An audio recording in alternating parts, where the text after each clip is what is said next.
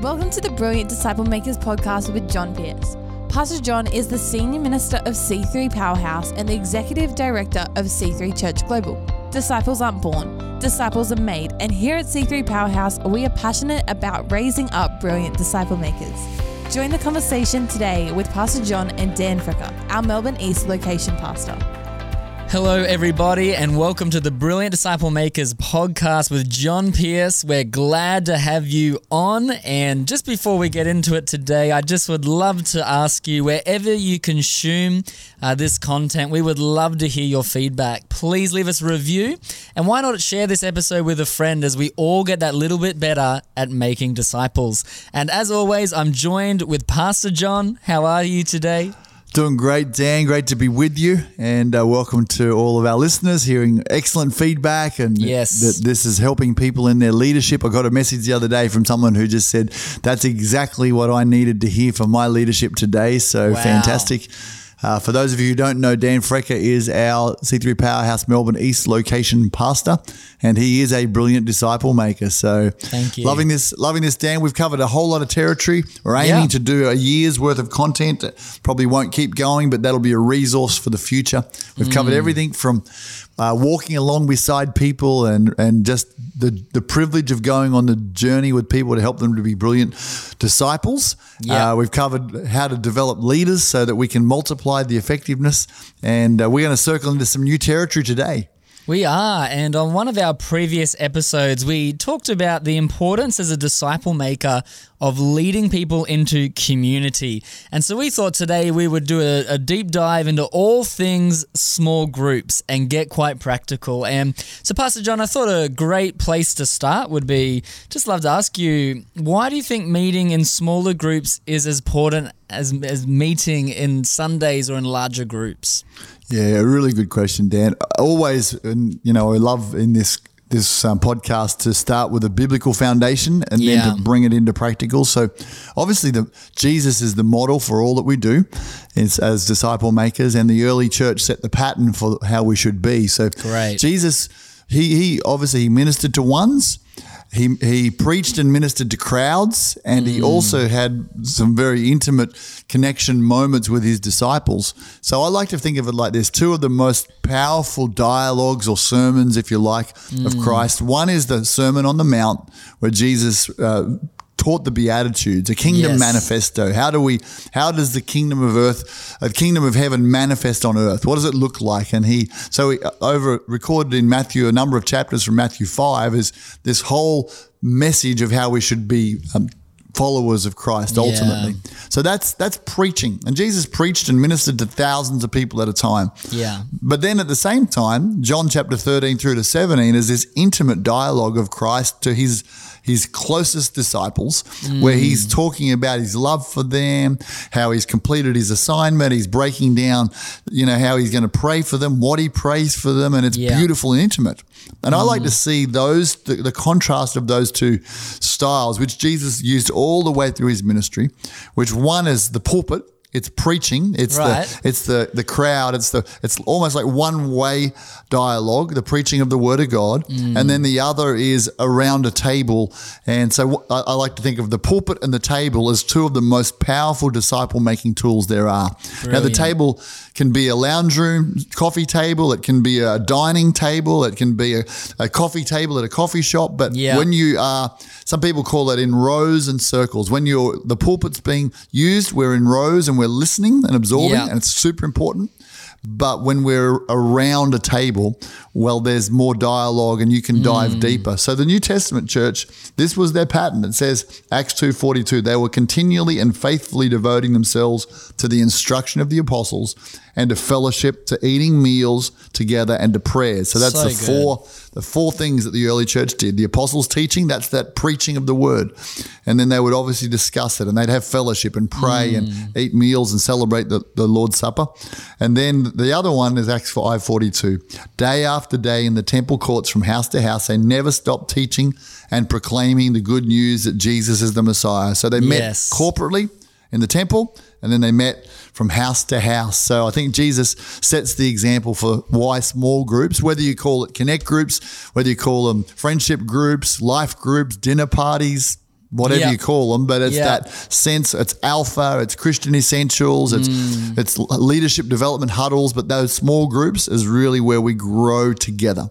Yes, and I love what you're sharing there. It can be at the, around the coffee table, uh, around the dinner table. We probably don't encourage reclining on each other as much anymore. I well, don't that know. was that was Jesus' style. They had a they were like you know in Jewish Yeah. culture they had a very low table and they would lean back on one elbow and eat with the other hand and Yeah. lean back. And so I, I feel like some of our guys would go to sleep if they were reclining Yeah. too much. So I think so, but I might try it out. But, you know, I'd love to encourage all our listeners to maybe reflect on some of your key moments in your discipleship journey. And I know for me, when I look back, you know, obviously I've had some big encounters with God, whether that's at a Sunday service or a conference, you know, they've been um, powerful. But I do actually reflect and go, some of my most powerful, transformative moments have been around it at a table. And for me, that's looked like, you know, being at your house, Pastor John, with around a table with you and Pastor Dan. And I remember multiple times of crying or just these amazing revelations or, you know, and I just want to encourage us that what a privilege it is to be uh, help facilitate those small groups and and really that's what we want to lean into today Maybe Yeah. you're listening and you lead an Alpha group, you lead a Connect group, you're looking to, let's get really practical, Pastor John, to help uh, these people be brilliant disciple makers. And so the first thing we want to talk about is creating uh, the atmosphere for a group. And so I'd love to uh, hear your thoughts around that, Pastor John. Yeah, great, Dan. Well, look, atmosphere is everything, whether it's for Sunday services, whether it's the car park, the foyer, Yeah. or whether it's in a small group setting. So, look, I'll, let's start by what not to do. I, I remember once Danielle and I led a small group and we asked someone else to host it for a season. And Okay. we made the mistake of not clearly training before they hosted it. So I remember rocking up. It started at uh, it started the group at seven thirty. We got there at twenty past seven, and most and people were coming then. Yeah. And you know, we walked in, and the the hosts were watching. I think it was Days of Our Lives, or not Days of Neighbours, or Home Ah, and yes. Away, or some Aussie soapy that was Sin on every one. night of the week. Yep, from seven to seven thirty. And I walked in, and the TV's on. And there's no atmosphere. It's kind of like they've just finished dinner, and I just remember, and and the, the host said, "Oh no, we can't miss uh, home and away. like it's on every night. We can't miss it." and I and I thought, "Oh mate, that is that's you, you've you've missed rule number one around atmosphere creation." So so atmosphere creation is really about people walking into a space where they feel like uh, this has been prepared for them. And so Great. some of the the things that are important, lighting's important. To create atmosphere, Yes. sound is important. Yeah. Visuals are important. Smells are important. Yes. So just this sense that okay, you've given thought to create a welcoming atmosphere. So that's Mm. things like the door, the front door light being switched on if it's a Yes. nighttime meeting. Uh, that's things like someone greeting people at the door. Mm. Uh, that's things like. You know, we, uh, some sort of music playing, whether it's worship music or whether it's just party music, just to Yeah. create a vibe. Uh, that sound, well, the, the light, so that it's not too bright and overwhelming, but Mm. you know, it's kind of it's, but there's not, it's not so dark and intimate that it's a little freaky. Yes. So you got to think of if I'm coming for the first time into your home, is this going to be a warm, uh, loving, caring environment? Temperature's another one. So is it if it's overly hot? Is it cooled down? Uh, you know, if it's cold, have you warmed the place up? So the feeling should be when I walk into this room, it's like, oh, this is awesome. Uh, yes. And that, that can be, you, you know, you, you've just got to pre-think. It might be candles are lit and they've got scented candles, and that, you know that can that can create a, a smell or an aroma. Obviously, mm. the house doesn't have to be perfect. Yes. But it needs to be clean. So the, the, the dirty nappies have been empty, thrown away. The bins have been emptied. The kitchen, Yes. the, the dishes are done in the kitchen, you know. So it's all of those things just create an inviting atmosphere. So sound, lighting, smell, uh, that, that would be some of the key things. Visuals. Yeah. And some people are natural like this. I know my wife, she just gets this. And Yes. hey, I don't. I, this wasn't natural for me. And, and but something I've done over the years is you can actually create a bit of a checklist. And this might seem overwhelming, Right. but for me, I just got dot points. Have I um, checked the toilets clean? Yes. Uh, have I turned the outside light on? And I love what you shared, Pastor John. It's just putting yourself in that first time visitors uh, mindset. You know, is there a long dark driveway? And Right. as you said, let's let's get someone out there, Yeah. um, welcoming people. I think that's just genius. Great. And I think that leans itself to when you are leading a small group, and sometimes it can be at church on site or in your home Yeah. or someone else's home. You want to do this as a team so that creating an atmosphere is not just the job of the leader, but that there might be a couple of assistants or just some others who you're like, hey, can you meet people at the door with a big smile and make them feel really welcome? Yeah. Or or, or when it comes to food, which we'll talk about in a few moments, maybe you're going to bring food, or maybe you're going to make cups of tea, or, or Milo, or hot chocolate, or coffee, Yeah. or whatever it is. So it's not just you you know this this Mary and Martha moment where you're so distracted trying to make everyone uh, perfect food that you miss the opportunity to sit together. So yeah, so having a team involved in atmosphere is important. Absolutely. I love it.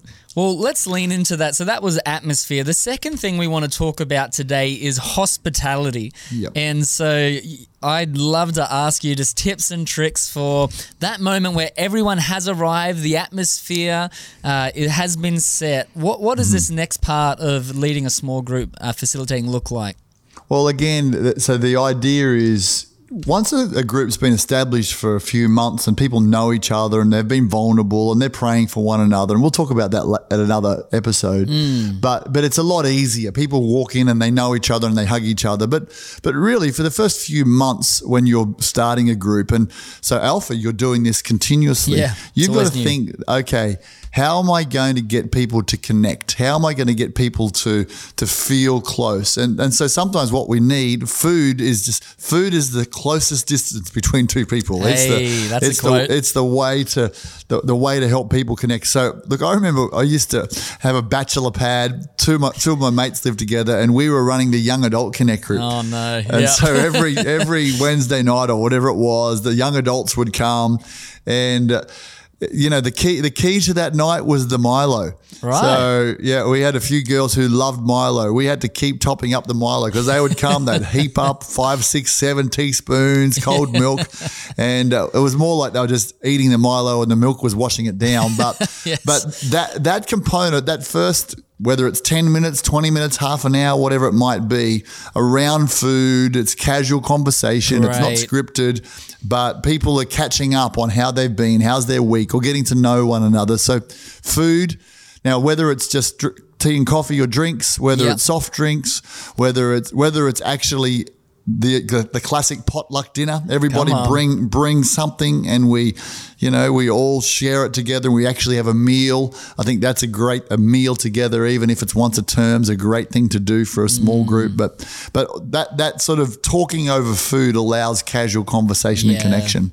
It does. And I think I love what you're sharing where we have that team mentality. So whether we have assistant group leaders or potentials, I love to say, let's just, and it's almost like I'm talking with somebody, but I do have eyes in the back of my head. I'm always wanting to make sure Mm-hmm. everyone feels included. And I think that's a really important part of that moment is you're not just talking to one person for 20 minutes, but you're Yes. connecting them to someone else and Yes. always looking if there's someone by themselves, you're just going to go and help um, them feel included. Make the introduction. Absolutely. I think, uh, you know, I think we, we should talk about that in a moment, Dan, about how to make a good introduction because there's a bad way to do it and a great way to do it.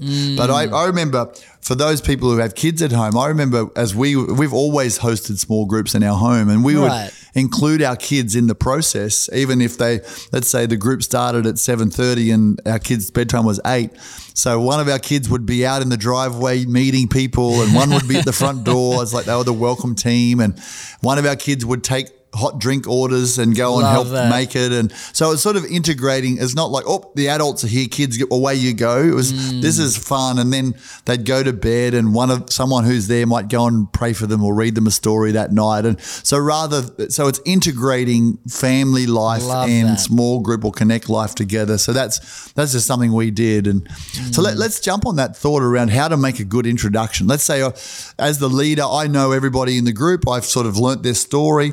So, what, what are you thinking, Dan? How am I? Let, let's say, how am I going to introduce someone? It could be at church, but in the group. What what, what Yeah. are the key things you'd think? Yeah, it's a great thought. And I think I'm, I'm probably looking for two key things when I'm meeting somebody. And one's a bit more obvious, which is age and stage of life. So Yes. have they got grandchildren? Do they have young Yes. toddlers? Are they a single young adult? Um, Yes. And so that would be my first thing my mind would go to. And then the 2nd Mm-hmm. is through asking some questions. I'm trying to find out their hobbies, their career, Yes. Yes. Um, what what their passions and interests are. And so a quick example is we uh, ran a group in our home last week, and we had someone who's new to church there, um, only been to two Sundays, first time, and I just had a conversation on the way in and found out he loves mountain biking. And so then, of course, I've got someone else in our group who uh, is absolutely addicted to that. And so once I obviously I'm not rude, I'm still getting to know him, but after about three minutes, I said, "Hey, I'd love to introduce you uh, to Warren. He's in our church. He loves um, mountain biking." And then I kind of go, "Hey, hey, follow me." And then I'd Yes. um, just said, "Hey, um, this is Warren." They'd shake hands, and I'd say, "Hey, Warren." Th- Just um, I'd do one sentence about, "Hey, he's new to our church. He he works here. He loves mountain biking." And then I and then I'd kind of be in that conversation for a little bit. And to be honest, then after about thirty to forty five seconds, I then just You're out. naturally back out, and they're Yep. talking and connecting. Yeah, and even just a, a, a good phrase to reverse out of the conversation is, "Hey guys, I'm going to let you chat, I, I- Yes. but I want to go and say hello to somebody else." So that, that it's not like you just slip away; you make it obvious. Yes. I, I love to do that. I love to. Help people avoid having um, 10 people ask them 20 questions. So if Mm. I'm introducing someone to you, I go, Hey, Dan, here's, here's Harry. Harry's Yep. been coming to our church for six months. He's been saved for, for 10 years. Um, he works at the, uh, at the local council. Uh, Mm. He's a lawyer. And, uh, you know, I, I know he loves footy. And so Yeah. I, I thought you guys would get on really well. So just sort of breaks the ice in that moment and helping make that connection.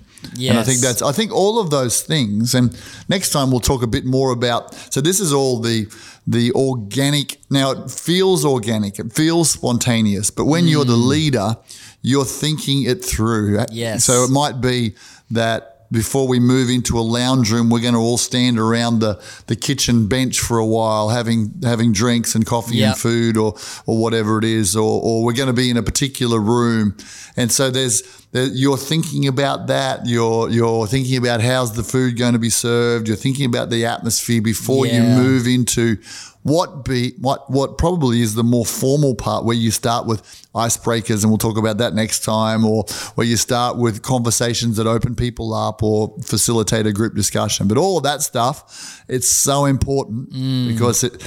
I think if that goes well, you've got a really good chance that people are going to continue to come to that group because they feel like it's a hospitable environment. What a great revelation.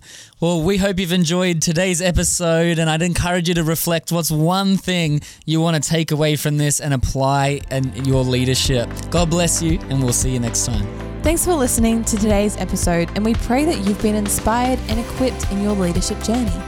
Let us know your thoughts by leaving us a review on whatever platform you are listening on today. You can connect with John on Instagram at John underscore Pierce. We hope you can join us for our next episode of the Brilliant Disciple Makers podcast.